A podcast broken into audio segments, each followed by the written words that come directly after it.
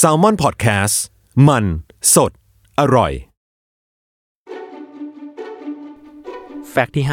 59 จินดามณี ต้นแบบหนังสือเรียนเล่มแรกของไทย